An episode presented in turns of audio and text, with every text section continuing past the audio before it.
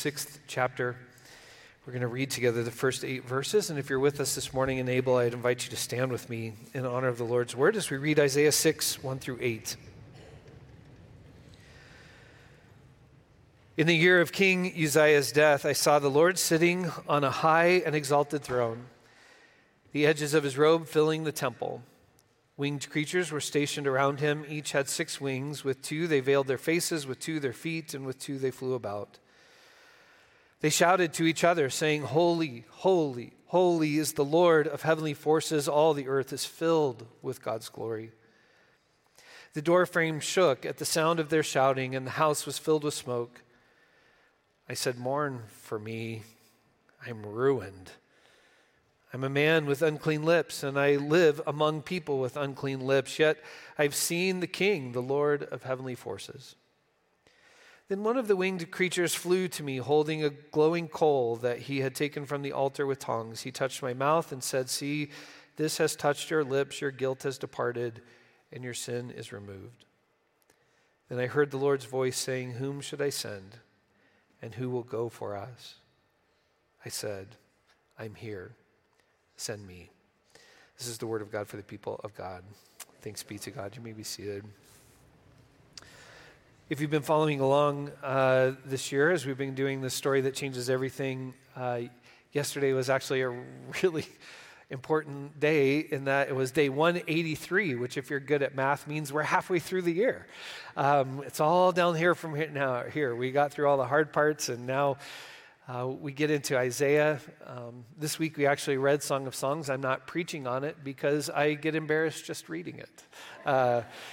It was so funny trying to do the podcast, uh, the three days on Song of Songs, because my wife was uh, was cracking up in the in the room next door. Yeah, I'm just going to leave that there. Um, so, uh, but, but today we we find ourselves in the book of Isaiah. We're actually going to be in the book of Isaiah for four Sundays, in part um, because the book of Isaiah is the longest book in the Bible, but also because there's so much that I think is theologically formative and important about the book of Isaiah. Let me get nerdy with you for just a, a little bit and talk with you about Isaiah itself and its uniqueness.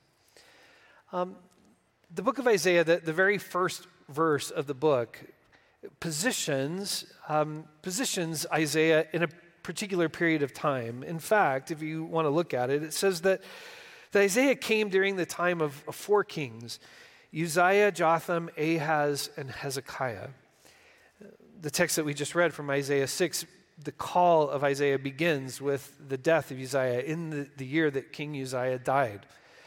Um, we know because of that historical period or the, the citing of those four kings that most of Isaiah then is going to focus on Jerusalem and on the people of Judah, the southern tribe.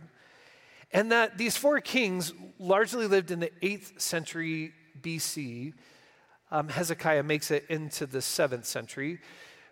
But that Uzziah gets mentioned in chapter 6, but not much else. And then Jotham's not mentioned at all, other than that first verse. But the, the majority of the first 39 chapters are going to be focused on those two kings, Ahaz and Hezekiah. The death of Uzziah was really significant. And the 8th century was really problematic for Israel and for Judah. It's in the 8th century that the nation of Assyria, the empire, rises up and begins to attack that territory. And eventually, conquers those 10 tribes, the tribes of Ephraim or Israel, and they're essentially utterly wiped out. But they threaten Jerusalem as well. And because of their threat to Jerusalem, then Isaiah is going to speak to the kings, Ahaz and Hezekiah, who faced that threat. And Ahaz is going to embody all the bad ways of responding to that crisis. And Hezekiah, in many ways, is going to embody what God's people look like at their faithful best, responding to that, that turmoil. But the life of Isaiah is, is, primarily taken up with this, this problem. Uzziah, who was a king that had incredible stability, as soon as he died, it was like something changed. Threats arose, and it seemed like the world got turned upside down. And Isaiah then speaks into those moments where everything just doesn't quite feel right for God's people. But the odd thing about the book of Isaiah is then it goes on, and in chapters 40 through 66, it seems to begin to talk about different time periods.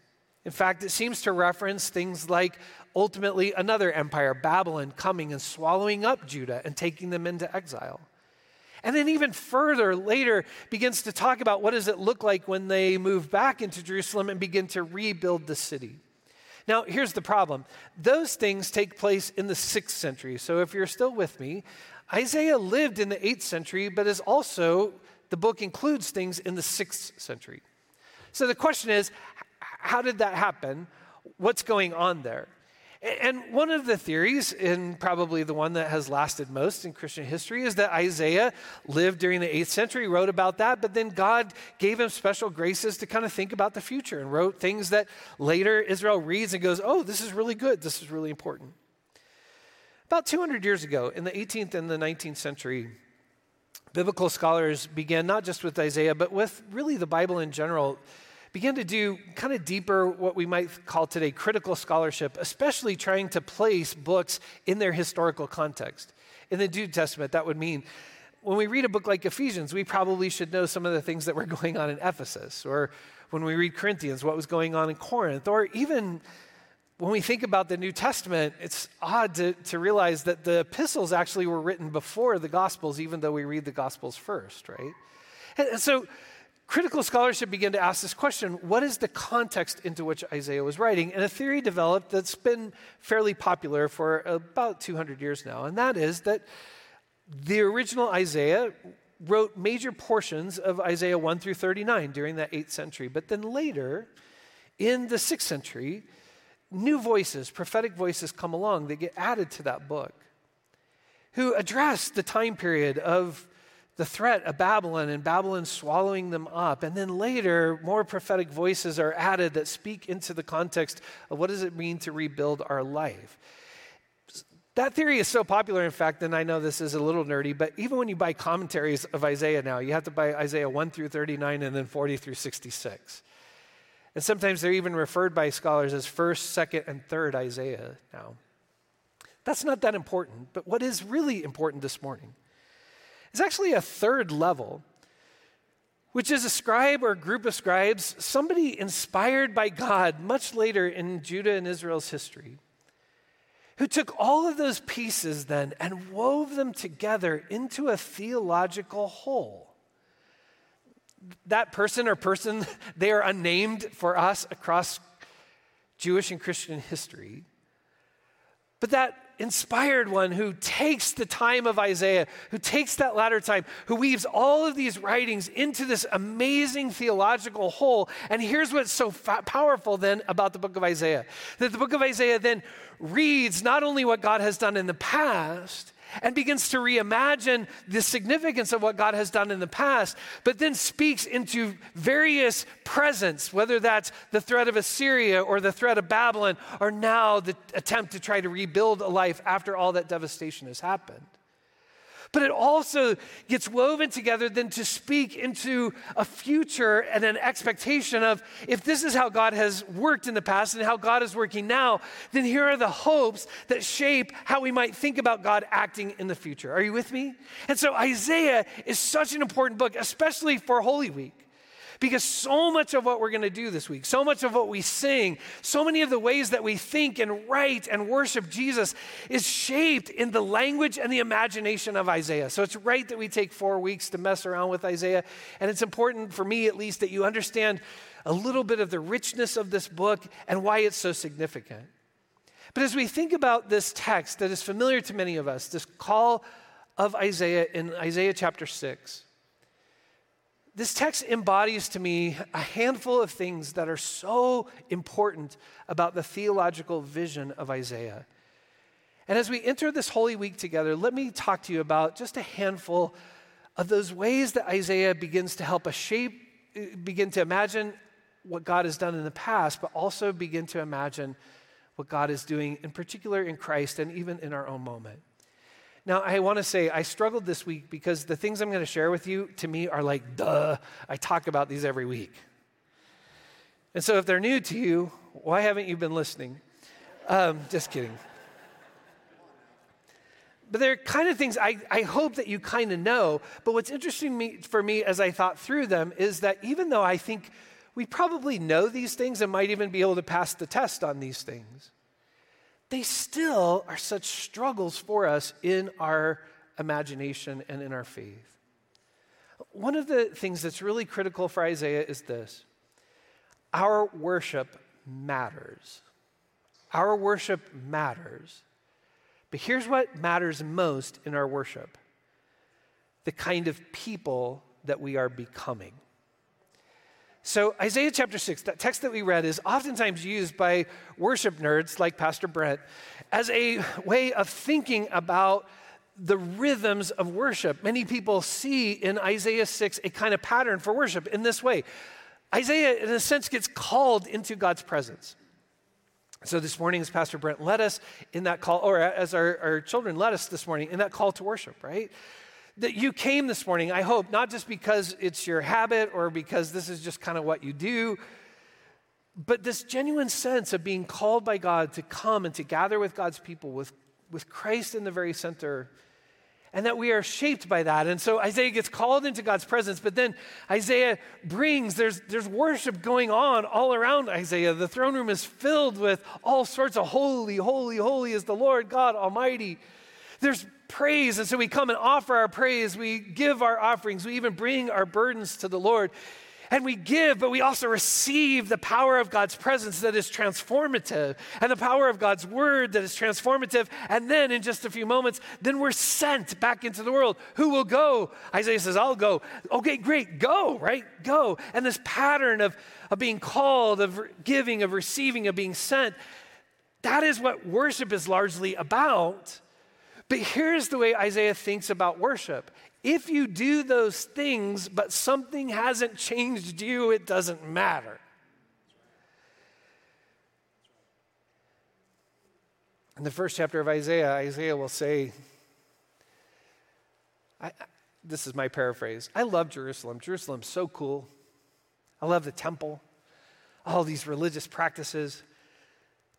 But I fear this is how God feels about him. I am so tired of your sacrifices. Oh, these celebrations, new moons and convocations and all these rituals that you do. Ah, la, la, la, la, la. I am not listening. I'm so tired of them because they have become practices for you that do not change you. So you don't do justice, you don't love mercy, you don't plead for the widow and the orphan. You do all these things, but you're still not a reflection of who I want you to be in the world. I think that message is still so unbelievably relevant for 21st century people of God. And I think that happens for us in a couple of ways. There's a fullness, a robustness of worship that sometimes we we miss various aspects of. I, am I'm, I'm saying this not because I want you to be, or let me say it this way I'm not trying to guilt you into coming to church this week. But if I were, uh, if you skip from today till next Sunday, you're going to miss two really important aspects of worship this week, and that is the confession of our sin. That Maundy, Thursday is about inviting us to love each other, but Good Friday leaving in darkness is a recognition of the sin that still clings so closely. And if you just skip from this week to that week, you miss that opportunity to kind of wrestle with that, to confess that. For many of us, we, we get kind of focused on one aspect of worship over another. It, I've said this to you before, but, but I love having grown up in this tradition and we use the altar. But I think as a young person, so often the only way we knew how to end a service was with an altar call. And, and let me say, part of my generation resisting that, sometimes we then now fail to invite people to come and make decisions because decisions are important and commitments are important. But growing up, because this was basically the only response we had, I think part of me grew up thinking my whole spiritual life depends upon my commitment. And that if I'm having trouble in my walk with Christ, it's because I'm not working at it hard enough. And I need to commit more. And this time I mean it, right? And please hear me decisions matter. But this morning, as we end the service, we'll end around a table, which invites us all to come and to say, listen, this grace that is extended to you also is a reminder of our sin, but it's also an invitation to come and to receive. Not necessarily to commit more or to mean it this time, but to accept that grace that's given to us and take that into ourselves and be shaped by it. Are you with me? I think in our day and age, we have equated worship with music, and I love the singing that we did today. And choir was beautiful, and your singing and the kids marching in was great. But so often we think about worship as emotional experiences tied to worship. And by the way, there's nothing wrong with that. We are emotional beings. Hopefully, worship should grab us. You should cry more often than you do. I'm a good role model. Emotions are a part of who we are. But if all worship ever does is us go from place to place looking to be moved and entertained, we will never be changed. And so Isaiah invites us to imagine worship something ultimately that is judged by whether it has made us reflections of Christ. And therefore, sometimes worship should make us uncomfortable and invite us to do some things we wouldn't normally do and draw us into deeper ways of walking with God. That's why during this Holy Week, an important moment is when Jesus arrives in Jerusalem, he cleanses the temple. Not because sacrifices aren't good or worship at the temple is somehow bad, but because the worship at the temple was not making the people what it ought to be, and it was turning the leaders into something that was not a reflection of who Christ is. And that's so important. Another important aspect of this text and of Isaiah as a whole is our understanding of holiness. Holiness, without question, is the otherness of God. When, when Isaiah experiences God, he recognizes God is so other than him. There is, there's a huge gulf between Isaiah and between God, and that gulf is the holiness of God. And because of that, Isaiah recognizes, in fact, panics, says, kind of, pity me, pray for me, I'm in trouble. Because in the vision, he winds up in the place he should not be. He's a prophet, and no offense to you prophets, but we priests, we get to go in occasionally when we've been ritually purified. The rest of you will tell you what it was like. Because he finds himself in the place of holiness and he is not ritually prepared, morally prepared. He realizes, I have unclean lips and look at all these people I hang out with, super unclean lips, right? Really bad. Morally impure people. And yet, in that moment where he realizes all of the ways of thinking about holiness that are about separateness, about the exclusion of things that are broken and evil and wicked. And let me say really quickly that is a part of holiness. Because what I'm about to say, I do think there's a generation of us who grew up thinking we were so shaped by legalism that now we just let anything into our lives. So there is an aspect of that that is important. But in Isaiah's imagination, if that's all you know of holiness, then you've missed it. Because holiness is that the, the, the seraphim grabs the, coal from the altar touches Isaiah's lips and he's transformed. His guilt is, for, is taken away, his sin is forgiven. The prophetic imagination is that holiness is not something we guard, something we hide from. Holiness is something that empowers us to be agents of transformation in the world. Ezekiel, we'll get to him, he has this wonderful vision where the temple starts leaking and there's water flowing out from underneath the door of the temple. But then the more it goes, the deeper it gets, and the more it flows until it finally gets to the Dead Sea and everything is changed and brought to life. This is so important because then when Jesus arrives on the scene, Jesus goes to people and places of impurity without concern that they would contaminate him, but every time he touches the unclean, they are changed. And the gates of hell cannot prevail against a people who have been transformed by Christ. And in the prophetic imagination of Isaiah, then holiness is not just, in a sense, a form of defense against the world, but it is the very power of God in us that brings us into the world as agents of God's transformation. That was really good, by the way. And out of that, then, then as holiness breaks out of the temple, then kind of what does that look like? And here is something so important for Isaiah. For Isaiah, that presence, that being sent into the world, that presence almost always looks like vulnerable, suffering love. So we'll get to all these texts that we describe as the suffering servant texts. In part, I think it's Isaiah or the prophetic folks attached to Isaiah beginning to reimagine man, we have been through so much. And everything we've been through, some of that was just really awful. And I think it's important for us to recognize not all suffering is redemptive suffering. But there are pieces of it, Isaiah imagines, where God was doing something in them, changing them, and not just changing them, but changing their heart to the people around them. And that somehow, by the stripes that Judah has experienced, they have been healed. And the imagination is so shaping that then we begin to think of them as as what we would call messianic expectations. What do we expect God to do in the future? And this is why Holy Week is so important because Jesus arrives on the scene and why Palm Sunday is so important because we see in Jesus the Spirit of God at work and the people are ready for somebody to come and deliver them. What they are ready for is a conquering culture warrior, if you will who will come and defeat all of their enemies in the name of God Almighty. And their disappointment comes that by the end of the week, they get not a conquering culture warrior, but they get a suffering servant who redeems the world through self giving love. It's Isaiah that flips all that on, our, on its head. And I, I may have lost you there, but, but, but let me say it this way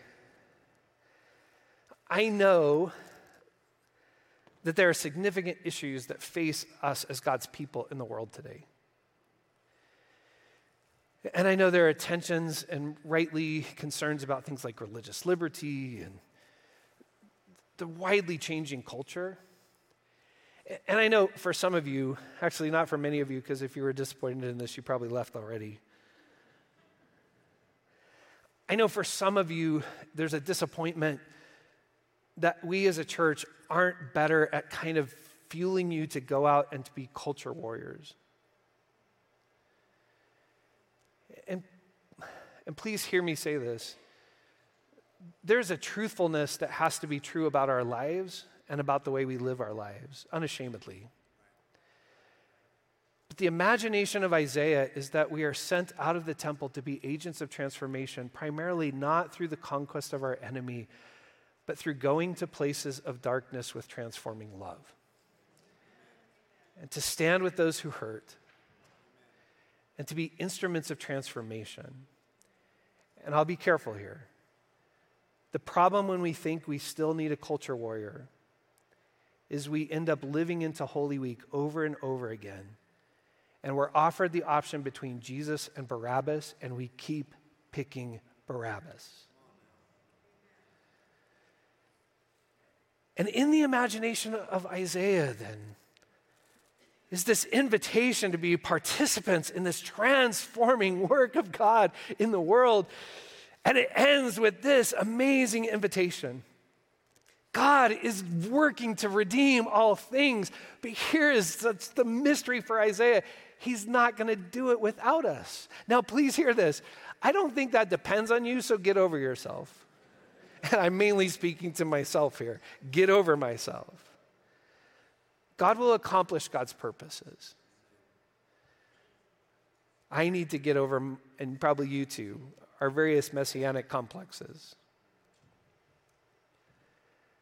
But the mystery of the Spirit of God is that when Isaiah is transformed and God is ready to work and to send a message out of transformation and reconciliation, as we'll see next week, a message of peace and new creation. He asks this question Who will go for me? And Isaiah, and it's so important, Isaiah, who is unworthy, really unclean lips, not fully prepared, says, I'll go. Here am I. Send me. We still struggle with the idea that God is at work in the world. And thank goodness there's a handful of pastors to do his work in the world. I'm so grateful for missionaries, right? I love this text. I've, this is a great missionary text, and it's a great call, uh, uh, text for calling people to missions. But I think there's a part of us that thinks missions is the work of a few people who then are called to go somewhere else. And thanks be to God they do that. And I am really thankful for them, and I'm thankful that we can support them. But the vision of Isaiah is not that there's just a handful of special people who get to do God's work while everybody else cheers. The vision of Isaiah is this vision that says God is at work in the world. You want to go? You want to come? You who feel somewhat unworthy and ungifted, you're the exact kind of candidate God is looking for. You want to go? You want to participate? And finally, the reason that's so important is because this week, as we go through Holy Week, again and again, rightly, we will celebrate the cross and what Christ did on the cross, and we will sing amazing hymns about what Christ did on the cross. But every time we gather to celebrate that, we are also reminded that Christ said to us, If you want to be my disciple, you take up your cross and follow me. For if you want to find your life, you'll lose it for my sake, for the sake of the gospel. And so as we enter this week together, as we enter the several next several weeks of Easter and we think through Isaiah, this profound, amazing, reimaginative book, it, reminds us worship matters. But, but, if you're here just to kind of sign off on God's heavenly roll sheet, um, or just out of habit, or even to f- feed certain aspects of your own desire, it doesn't really matter. For worship that counts is a worship that changes us to be who Christ called us to be. And we are called to be holy, and that means we got to exclude a few things, but it also means that we are not afraid to go into the world empowered to be God's instrument of transformation, even into some really dark places. And as we go, we go not in conquest, but in self giving love. The love that Pastor Brent read to us today from Philippians. A love that, even though it had everything to claim, was willing to empty itself for the sake of the transformation of, uh, of the other. And if you're listening this morning and you think, I'm so glad my neighbor's doing that, you missed the sermon because Isaiah is always going to grab you. Say, You want to go? You want in? And the response today is, Here am I, send me. When I survey the wondrous cross on which the Prince of Glory died, my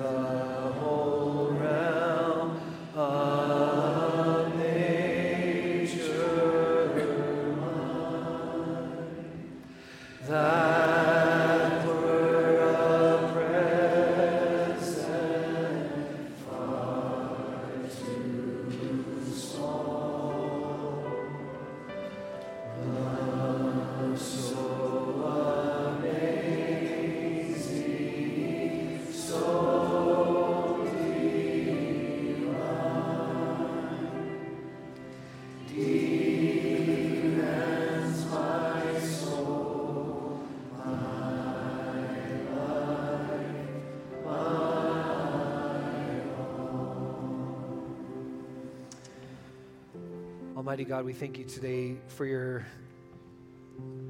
steadfast love and mercy, for your grace, your sacrificial love that we will see again and again this week in, in the person of Jesus. As we gather around this table today, we pray that you would make this an act of worship, not simply a routine that we go through on the first Sunday of every month, but a means of grace. An act of worship that would make us what we eat today, the body of Christ for the sake of the world. Make us holy today, not so that we can kind of hide and be safe, but that we can be empowered to be the agents of your transforming grace and love in the world. And I pray that this would not be something that we give to others, but may it be a call like Isaiah that we feel at the deepest part of our being. And so claim us in this meal today. Here we are. Use us. Send us, we pray. For we pray in Christ's name. Amen. I'm going to invite those who are going to help me serve this morning to come. If you're a guest with us today, you do not need to be a member of the church to participate today. You just need to know that you need God's grace. And so, if you would hold the elements, we will pray a prayer of blessing in just a moment and partake of the meal together. But let's sing together as we're serving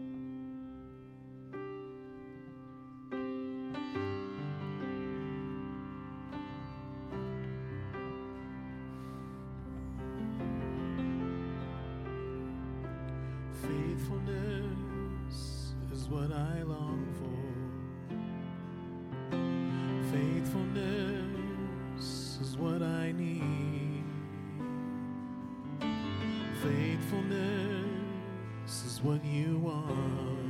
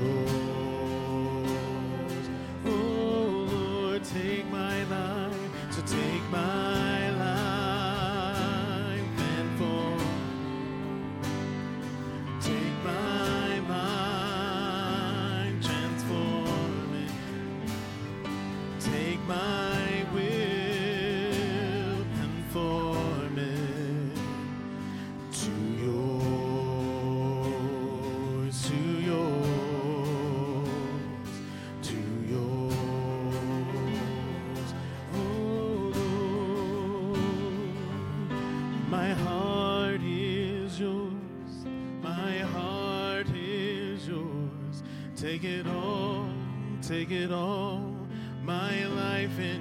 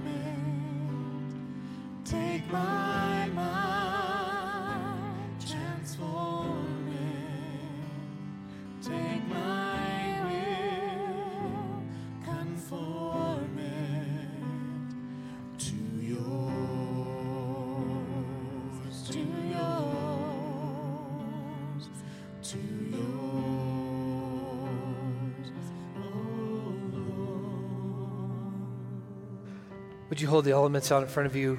Let me pray a prayer blessing. God, we hold in our hands very common things bread and cup. We pray that you would make them be a sacrament, a means of grace for us today. Make us what we eat today. Call us, send us, form us to be the body of Christ for the sake of the world. The night that Jesus was betrayed, he took a loaf of bread. He lifted it, he gave thanks and broke it. Said, This is my body, which is broken for you. Let us take and eat today in remembrance of him.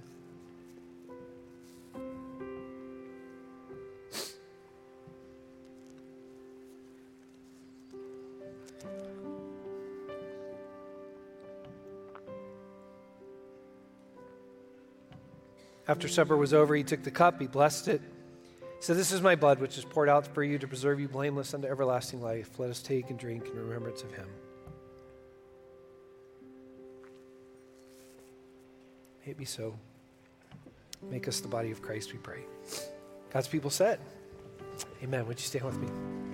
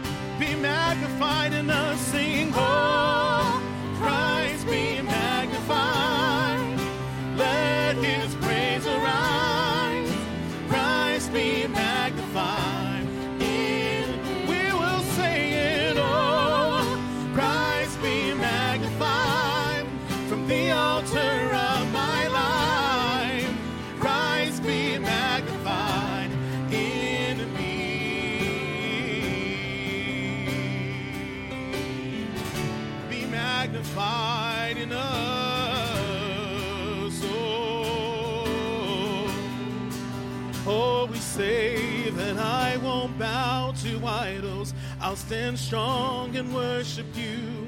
And if it puts me in the fire, I'll rejoice because you're there too. I won't be formed by feelings. I'll hold fast to what is true. And if the cross brings transformation, then I'll be crucified with you. Oh, because death is just we know to resurrection life. And if I join you in your suffering, then I'll join you when you rise. When you return in glory with all the angels and the saints, my heart will still be singing. My song will be the same.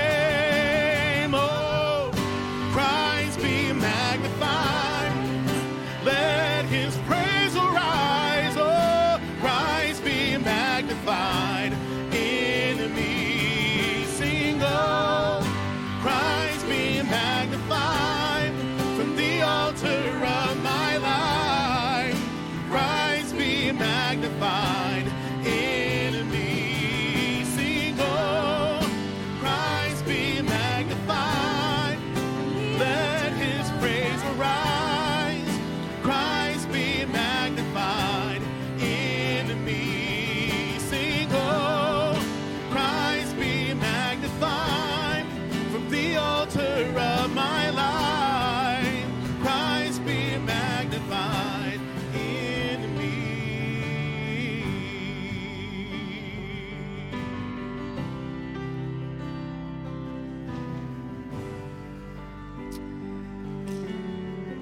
receive this benediction and this sending this morning. And may the God of peace himself, may he sanctify us through and through. May our whole spirit, our souls, our bodies be kept sound and blameless until the coming of our Lord Jesus Christ. And he who called Isaiah is calling you. And he is faithful. And he will finish his work in us. And God's people said, Amen. Go in his peace.